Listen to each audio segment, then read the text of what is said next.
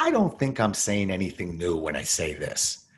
There continues to be a problem with how the public views salespeople.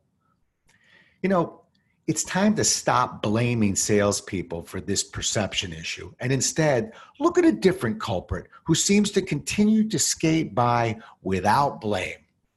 I'll tell you who the culprit is and provide a simple approach to fixing this once and for all. Let's have ourselves a pocket sized pep talk. A pocket sized pep talk, the podcast that can help energize your business and your life with a quick, inspiring message. Now, here's your host, Rob Jolles. Full disclosure I have a rather biased view of salespeople, but hear me out. Yes, there are problems within the selling profession, and I fully realize there are some bad salespeople in this world. Of course, there are also some bad doctors, bad engineers, bad accountants, bad architects, and the list goes on and on. Of course, all these professions also have gifted people who are necessary and appreciated. We all probably know of an exceptional doctor who took the, the extra time to get to know us and reassure us and went above and beyond in the care they provided. They may have even saved our life. Now, this type of example could be used for just about any profession. Any profession that is, except sales. I just don't understand why. How can we be so nearsighted? When will we wake up and realize that most people need a push once in a while to help make difficult decisions? Left on our own to discover what we really need and the urgency with which we need it can have devastating consequences, even life altering consequences. Even those who preach sales every day forget this lesson from time to time. It's time to assign some fault to one individual who seems to escape past all the blame that is heaped upon those in the world of sales. It's time to put a fair amount of blame on the customer. That's right, the customer is not without fault in this selling dilemma that confronts us all. I've spent 35 years training and teaching salespeople how to approach selling in a consultative manner.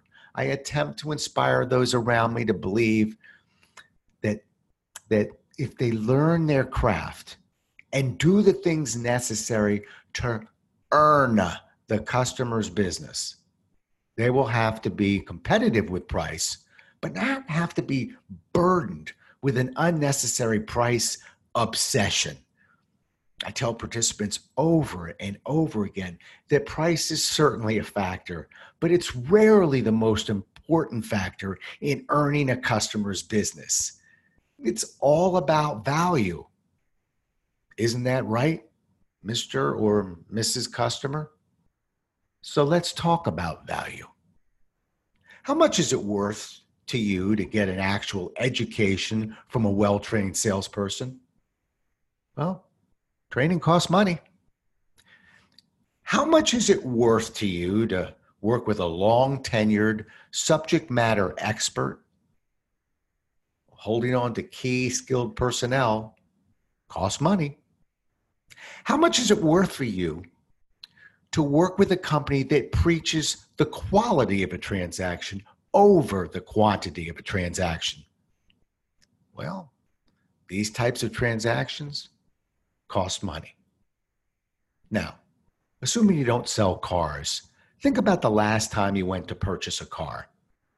For many, value gets thrown out the window and it becomes sort of a perverse price game.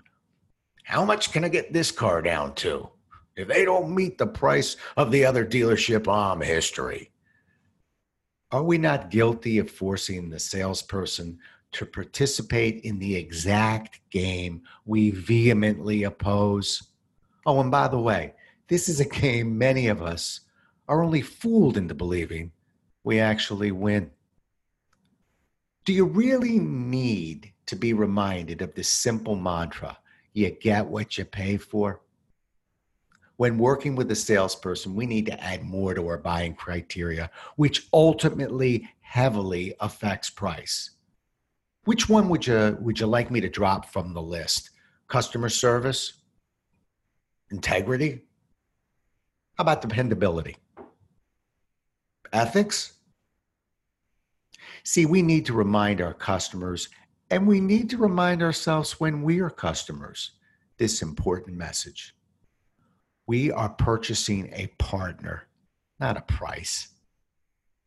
Finally, as customers, we need to resist the unethical temptations we put on salespeople.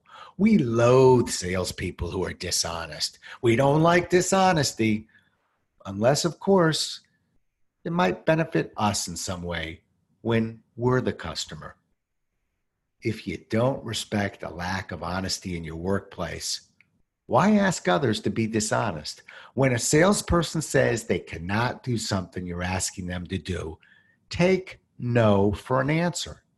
Stop pressuring salespeople to engage in activities that are questionable. If a salesperson gives a, a little wink and, and a promise to do something that might not be 100% legit, you be the one to say no.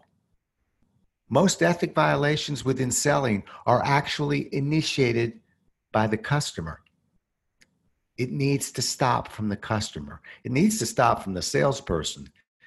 It's hypocritical to consider yourself ethical because you're honest most of the time. You know, cartoonist Walt Kelly modified a quote from Oliver Perry and said it best We have met the enemy, and he is us. If we really want to help the sales industry to be the shiny beacon so many of us demand of it, well, it starts with us, the customers. Thanks so much for listening. If you enjoyed today's show, please rate and recommend it on iTunes, Overcast, or wherever you get your podcasts. You can also get more information on this show and Rob at jolles.com.